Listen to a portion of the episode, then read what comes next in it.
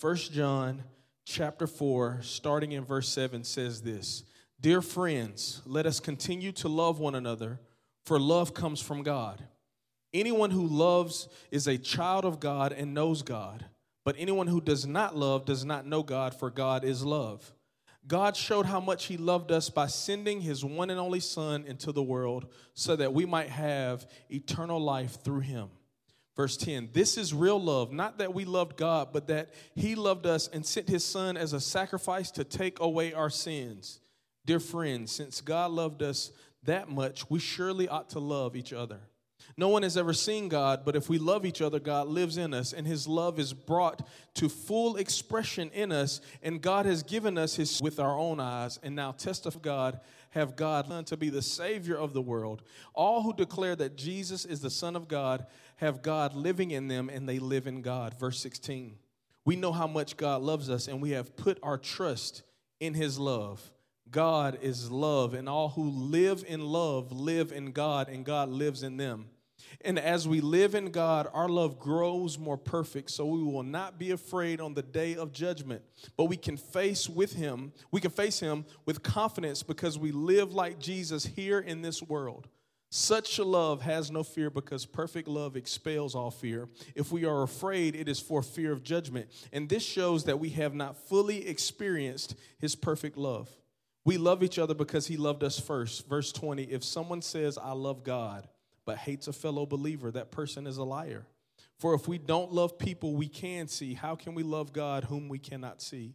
And he has given us this command those who love God must also love their fellow believers. John 3:16, one of the most famous verses in all of Christendom. It says, "For God so loved the world that he gave his one and only son, that means one of a kind son, that whoever believes in him shall not perish, but have everlasting life. For the next few moments, I want to ask you a question. I'm going to pose this question, kind of weave it in throughout the talk. The question is Does God love me? Does God love me? Let's pray. Father, speak to us. Holy Spirit, move and help us to experience your love.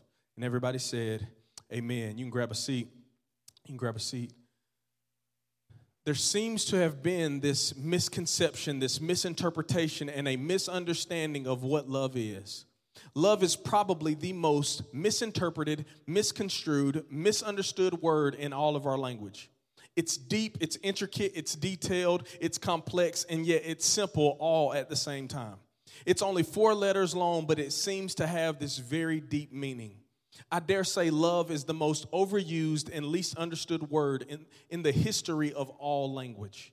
However, love is the theme of this life. Love is the anthem of this life. It's a key part of our very existence. It's in our DNA, and nothing will ever change that. We need love. It's, it's just a part of us. Everyone, every person in this room, everyone you know, whether they're a Christian or not, everybody has an inward desire to love and to be loved people are so thirsty for a love that they cannot find that they are settling for the counterfeit our world has to offer. Afraid of real love, so they settle with the fake love that they find. Living off likes, follows, views, shares, while starving for affection, they are enamored with, they are infatuated with the, uh, the idea of love and frustrated with the elusive nature of love. You are pursuing it, but yet you cannot seem to find it. Here's the truth we're in love with love, just not the truth of it. And it's sad. Seems our world has done an amazing job of diluting the word down to meaning its purpose, redefining the issue, which it was intended as if it were just another four letter word. The issue is we have let culture teach people what Christians should be showing them. We have let our society and our, in our, our world teach people how to do something that is natural to believers. The Bible says the world will know our love for God by the way that we love one another.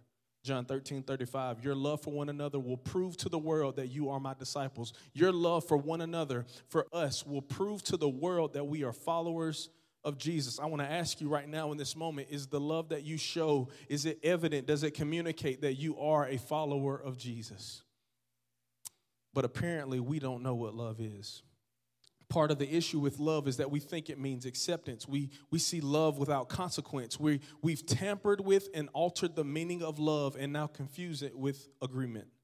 And since we are limited in our understanding of what love is, we think love has to like. We think love has to agree. We think love can never say no. But then you ask, if God loves me, why does he discipline me?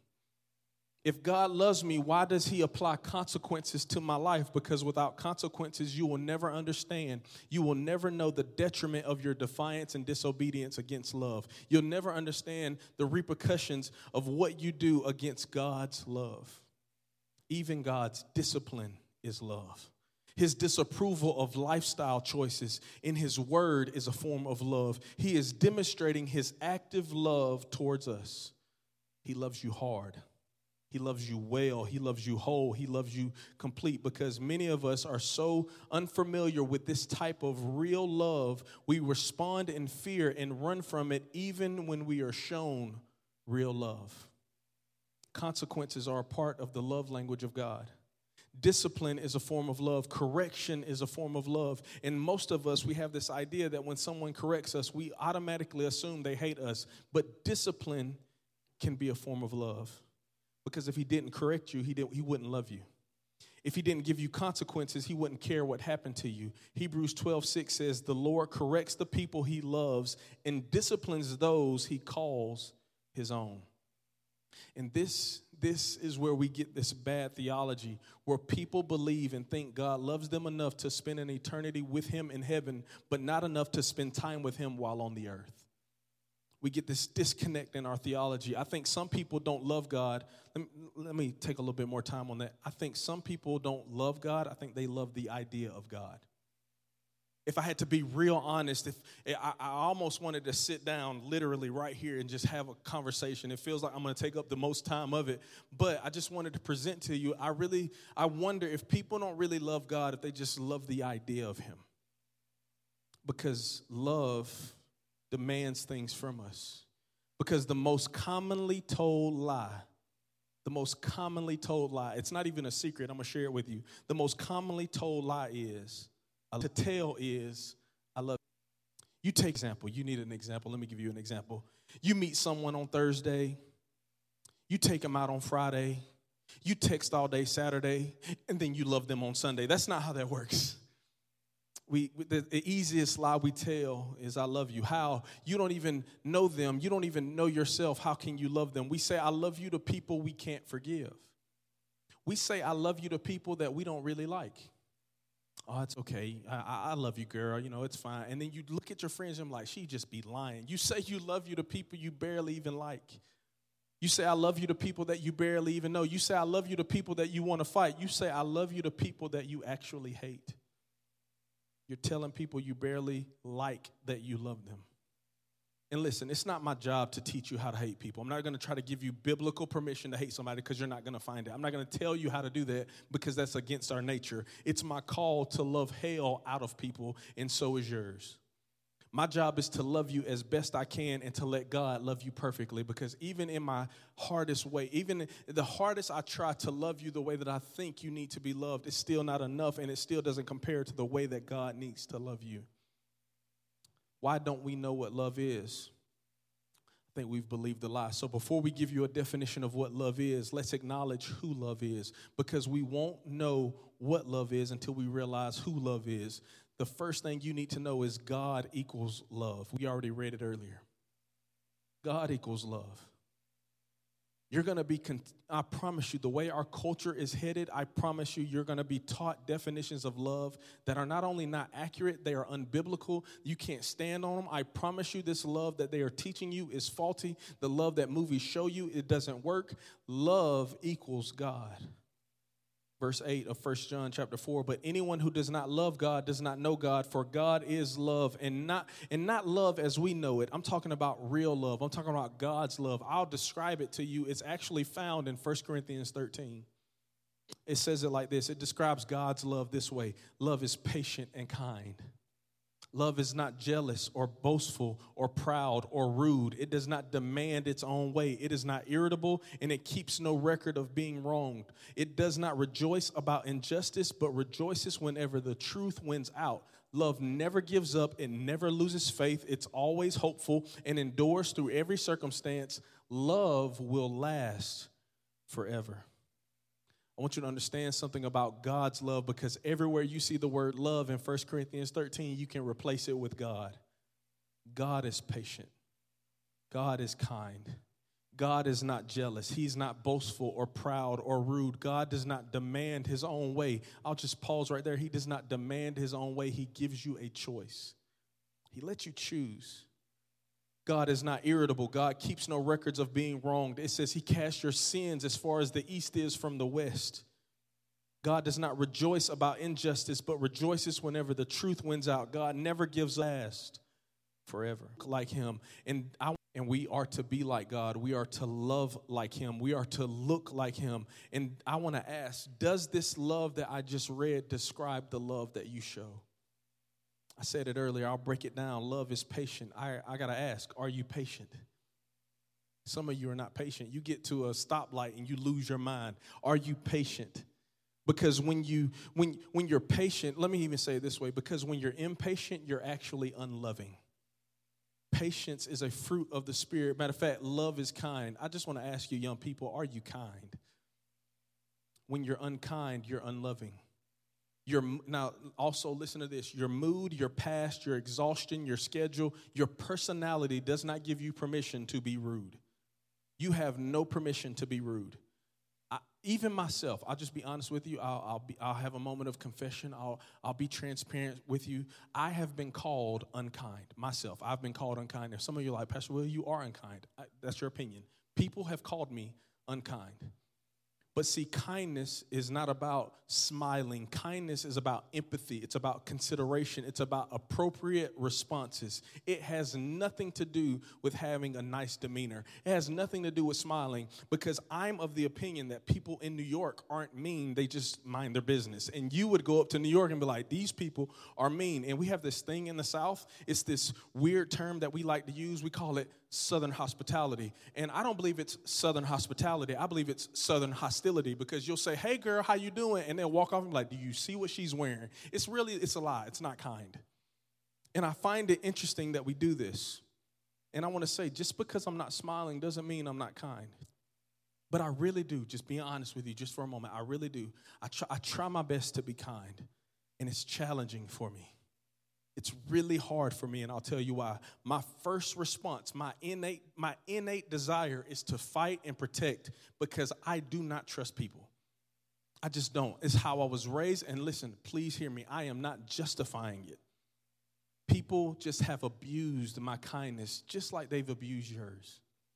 People have assumed that my kindness is weakness or approval of lifestyles and comments they made and choices they've made. Now, I don't think, again, I'm giving myself permission to be mean because I have a biblical mandate to be kind. So do you. I'm just telling you, don't confuse meanness with honesty. Some of you aren't mean, you're just honest, and people don't know how to understand or take your vulnerability. Now, I'll also say on the flip side, you shouldn't share your opinion with everybody, keep it to yourself. However, let me say this just because it's hard for you to hear, that doesn't mean it was mean for me to say. I'm not being unkind. I, I have to, because here's the thing I'm, I'm, I'm being honest with you because you got to be honest with yourself. I have to love people who don't like me and they do things or say things about me. I have to hug people who hate me. I don't know if you've ever done that. In my role on Sunday mornings, I'll come in, good morning, how are you doing? We're glad that you're here, welcome. But I got to hug them anyway. Before, I asked my pastor in Mississippi before we moved to Alabama, and I told some of you this before. I asked him, we were literally headed to a funeral, and I said, How do you die for people that want to kill you? How do you love people? How do you love them in such a way when you feel like they are, they're, they're, it's like they, they're out to get you? I have to speak to people who talk about me, and I have to love people who I feel as though are trying to kill me, as I just said. But let me share with you if you're an unkind Christian, you're not a Christian we shouldn't be mean. There should be nothing about us that calls us mean. Here's the next one love does not envy. I didn't say it, the Bible said it. Love does not envy. Love does not boast. Love does not take the credit. Love does not, does not like to prove the point. Love doesn't have to be right. Love is not proud. There's a difference between confidence and arrogance. You've heard me say this before. See, pride cannot be found in love because love provokes humility. It makes you submissive. It makes you have a different posture. Love does not dishonor, disrespect, or disregard. Love does not seek the benefit of itself. Love is not easily angered. You got to watch the temper of those who say they love you. And just because someone doesn't express anger the way that you do, that doesn't mean they're angry. They may be irritated or overwhelmed. And if, they, if you grade their anger based on your emotional bandwidth, then you are saying you know how to control them better than they can control themselves. Love keeps no record of wrong. Let me just tell you what real love did. Real love died on the cross. Real love was pierced on his side. Real love had a crown of thorns placed on his head. Real love was willing to be mocked and embarrassed. Real love was beaten beyond recognition. Love was placed in a grave. That leads me to the last one in 1 Corinthians 13. Love never fails. Jesus is love incarnate, He is love in the flesh. And if you need a pattern for love, you need to look at the person of Jesus because when you look at what he does, when you look at what he said, it's love. He is so love. In fact, write this down. Point number one is pretty simple God is love, and love is real. I don't know about the fantasies that people are teaching you. I know in Aladdin they teach you about a whole new world and you know all the other things and all the other Disney jingles that you can come up with. But I want to tell you that God is love and love is real. And you may be thinking, Pastor Will, I just want to find real love. The only way you're going to find real love is in a real God because you cannot have a God type of love without God. God is love and love is real. Part of the reason we will never fully understand God's love is because we'll never fully understand God.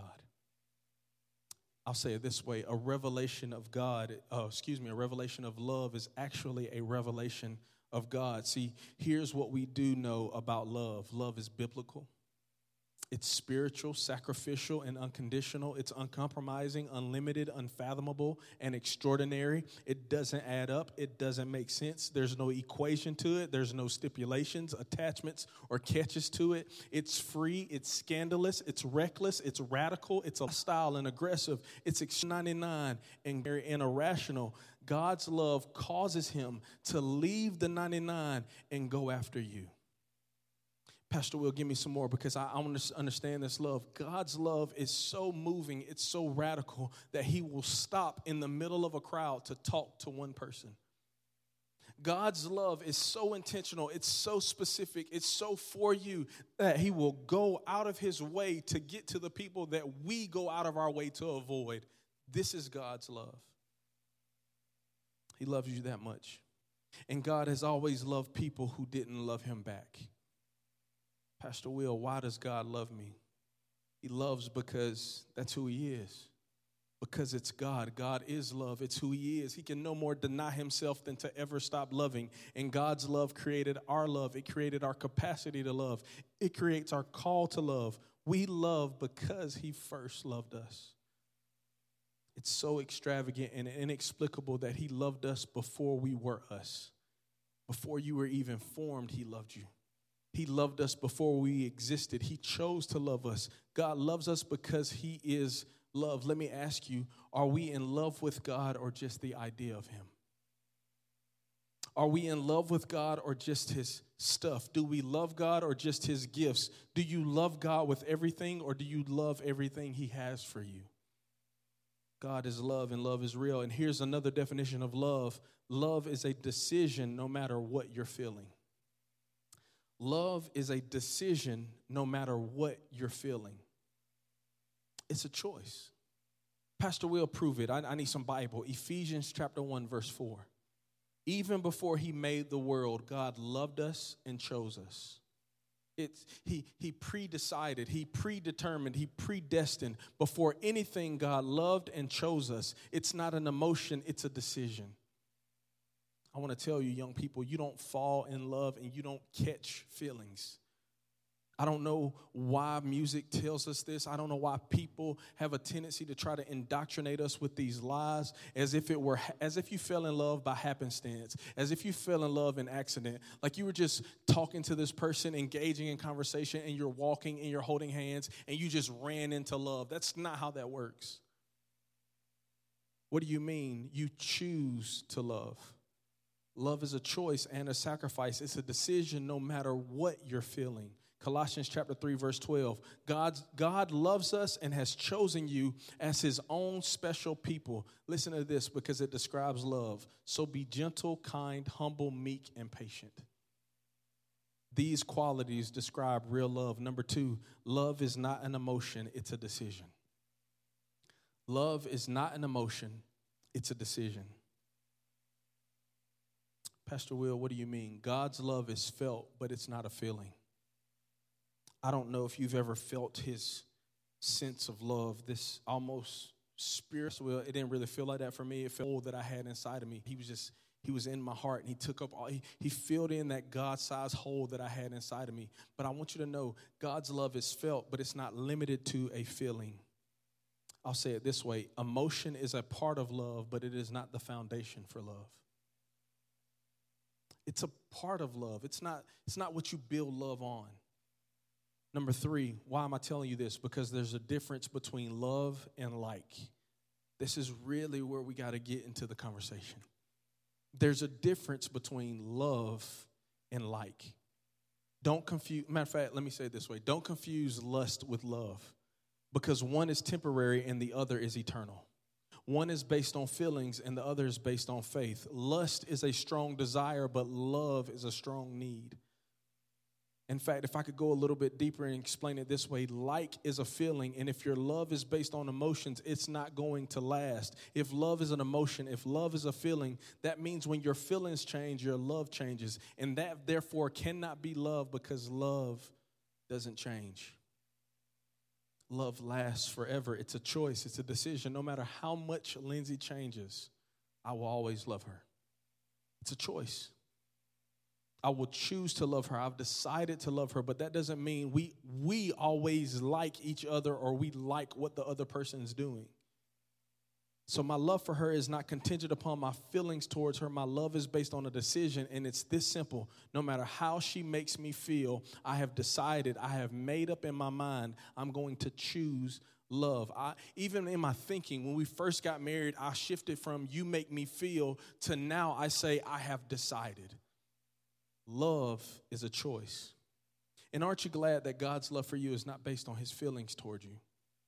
That it's not based on your performance that God's love for you is based on who He is, and God will never love you any more or any less than He does right now in this moment. God's love for you is complete. God's love for you is full. He loves you as you are. But point number four, we got to understand this God's love is enough to save us and to change us. God's love is enough to save us and to change us. Pastor Will, what do you mean? God loves you too much to let you stay where you are. God loves you too much to leave you where you are. He loves you too much to let you stay the same. We believe His love is what changes us. His loving kindness is what leads us to repentance. That's Romans chapter 2, verse 4. Don't you see how wonderfully kind and tolerant and patient God is with you? Does this mean nothing to you? Can't you see that His loving kindness is intended to turn you from your sin? He didn't love he didn't love us for us to feel better about ourselves. He didn't love us. He didn't love us to hug us. He loved us to break off all the bondage of hell and the darkness that is on your life. His love is enough to save us and to change us.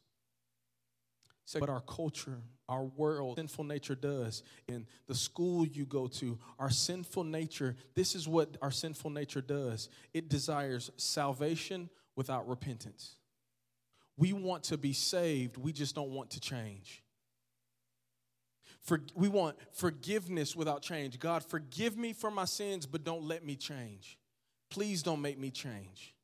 Here, here's some more. We want love without consequences, correction, or discipline. We want acceptance without disagreement or disapproval because we look at our parents and we say things like this You just don't understand me. You just don't get it. You, no one understands me. No one understands what I'm going through. So you want them to love you without correcting you. You want acceptance without, with, dis, without disagreement or disapproval, blessing without responsibility and accountability. Most people want to be blessed by God, but not held accountable to Him. You want every promise in the Bible and none of the punishment. This is my favorite one. We want the cross, excuse me, we want the crown without the cross. We want celebration without crucifixion. I promise you, there's a verse in John chapter 15. I encourage you to read it. John chapter 15. It starts by saying, God is a gardener. And it's talking about this word called pruning. For those of you that know about farming and gardening and all those things, pruning is the cutting away of something so that it can produce more. We don't like to be pruned, not realizing that if He cuts away certain things, He'll give you more. It's what He does. His, even when He takes away, it's to add more. That's love. Please listen to this. It is unbiblical and unrealistic to love God and continue to sin. It is unbiblical and unrealistic to love God and continue to sin. In Hebrews, it says, if you continue to sin after coming to the knowledge of truth, there no longer remains a sacrifice for your sin. God loves us, loves us enough to save us and to change us. Number five, you are created from love, for love, with love, to love. I like that. I'm going to say it again. You are created from love, for love. You are created with love, and you are created to love. If God is love and we believe that to be true, it could also be said you are created from God for God. He loves you so much that he made that he he made you, he designed you, and then he presented you to himself no, wait a minute, Pastor Will, I need some Bible for that. Don't worry, I got you. Because I want you to understand, Lindsay, Lindsay loves this. She's a very detail-oriented person, and one of my favorite things about her is that she handles details and they help keep me out of trouble. They keep me kind of in this this protection bubble, if you will. But I heard I used to hear this phrase all the time that the devil's in the details. And I understand that God is in the You may need to write this down. And why? Psalm 139 verse 13 through 18. You may need to write this down. He says, You made all the delicate inner parts of my body and knit me together in my mother's womb. Could you imagine the God of the universe in his rocking chair, if you will, and he's got his little yarn and thread and his little needle, and he's stitching you together. He's putting your veins where they need to go. He's making the veins in your eyeballs the way that they need to be. But some of y'all, y'all messed up because you sneezed when he did it and you got 2020, and some of y'all got 2050. But he was still, he was stitching you. He was like, You'll be okay. I'll get you some glasses. He loves you that much. Thank you for making me so wonderfully complex. Some translations say, For I am fearfully and wonderfully made. Your workmanship is marvelous. How well I know it. You watched me as I was being formed in utter seclusion, as I was woven together in the dark of the womb. You saw me before I was born. Every day of my life was recorded in your book. Every moment was laid out before a single day had passed. How precious are your thoughts about me. Oh God, they cannot be numbered. I can't even count them. They outnumber the grains of sand. And when I wake up, you are still with me. Here's, here's, a, here's a fun thought for, for you that when you're asleep, God just stands over you and He's like, I love you. I know you failed three classes, but I love you. I know you skipped class, but I love you. I know you I know you, you said something to your mom that you shouldn't have said, but I love you. I know you wrecked the car and you didn't tell nobody. Actually, you lied and you told him it was a hit and run, but I love you. Uh, he just wants you to know he loves you. I want to tell you how much more he's in the details. Luke 12, 7. The very hairs on your head are all numbered. You are valuable to God. I don't know about you, but my hair nappy. And if God took the time to be like one, two, three, even the ones I lose, God is in the details. Love is in the details. Psalm 37, 20, 23. The Lord directs the steps of the godly, He delights in every detail of their lives. The bigger issue is that we've been so hurt by those that say they love us that we run from the one who really does. I'm going to say that again. The bigger issue is that we've been so hurt by those that love us that we run from the one who really does. Please write this down because you need to understand it. God hates sin, He doesn't hate you. God hates sin, He doesn't hate you. Some of you, you just that's what you needed to hear tonight. You came here for that part of the message. God hates sin. He doesn't hate you. Romans 8. I am convinced can separate me from not angels separate us from God's love. Not death nor life. Not angels nor demons nor our fears for today, nor our worries about tomorrow, not even the powers of hell can separate us from God's love. I don't care how hard Satan tries to fight to steal your soul, he cannot separate you from God's love. No power in the sky above or in the earth below. Indeed, nothing in all creation will ever be able to separate us from the love of God that is revealed in Christ Jesus our Lord until you come to the revelation and receive that you are loved by God, you will live and love as if you're not. Until you come, until you receive this revelation that you are loved by God, that He loves you with an everlasting love, you will live and love as if you're not loved at all. God is so good that He doesn't let people's refusal of Him dictate His decision to love us whether you receive God or not, it doesn't have anything to do with His love. You can reject Him right now. You can say in this moment, I don't want anything to do with your God, Pastor Will, and He still chooses to love you. And you could decide two months from now, three years from now, 30 years from now, if you live that long, and then He says to you, I still love you. My only question is, why wait? Why wait that long? How do I know God loves you? And I'm closing. In fact, I want to invite everybody to go ahead and stand on your feet. I literally could have preached this whole message in eight words. And some of y'all are like, you should have, because, bro. But then you wouldn't understood, you wouldn't have a, just a, the simplest understanding of God's love. I actually read it to you in John chapter 3, verse 16. You, it's so good, you could preach this. I'll explain it to you. John chapter 3, 16. I'm gonna give you the eight words God so loved the world that he gave. Pastor Will, I don't know the Bible. I don't know how to tell my friends that Jesus loves them. God so loved the world that he gave. That's all you need. Pastor Will, explain it to me. God so loved. He don't he doesn't just regular love. He so loves. It's like added. It's like I'm so in love with what I created. I don't just regularly love what I created, I so love what I created. I'm here to tell you that God's love is unconditional. It's unconditional. Pastor Will, I have no clue what that means. It means there is nothing you can do to earn it. In fact, I, I wrote it this way love is, dot, dot, dot. Love is what it is. Love is God. God is love. It's lo- love is just it's it is what it is because First John 4 8, but anyone who does not love does not know God, for God is love. God doesn't love you because, He doesn't love you if, He doesn't love you when. God just loves. Number two, God so loved the world. God's love is global. He doesn't just love Northside, He loves Dale County. He loves Daleville. He doesn't just love Northside, he loves Providence. God loves the globe. He doesn't just love Alabama, he loves Go Dogs, Georgia. He just loves. It's global. What does that mean, Pastor Will? It means love does. Love has feet to it.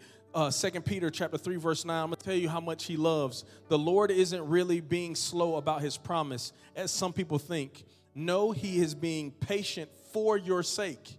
He does not want anyone to be destroyed, but wants everyone to repent. God loves everybody. Love does. It's a verb, it's an action verb. It's an action word. 1 John 3:18 says, "Dear children, let us not merely love with our words, but let us love in action and in truth. For God so loved that he gave." Lastly, God's love is sacrificial.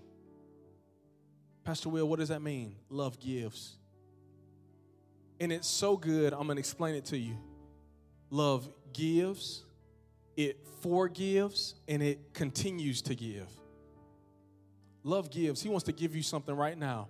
For some of you, you already got salvation, but He wants to give you something in exchange for that hurt. He wants to give you something in exchange for that pain. He so loves that He gave, and so He wants to exchange it, but then He forgives. What does forgive mean? If we break that word down, that means He gave before you had anything to offer, and He still gave it anyway. He forgives. He forgives you of your sin, He forgives you of your mistakes. Listen to me. If you struggle with suicidal ideation, He still loves you. If you struggle with same sex attraction, He loves you. If you struggle with an addiction, He loves you. If you struggle with pornography, He loves you. Struggle with gossip, guess what? That's good too. He loves you. He, you there's nothing you can do to change what He wants to give you.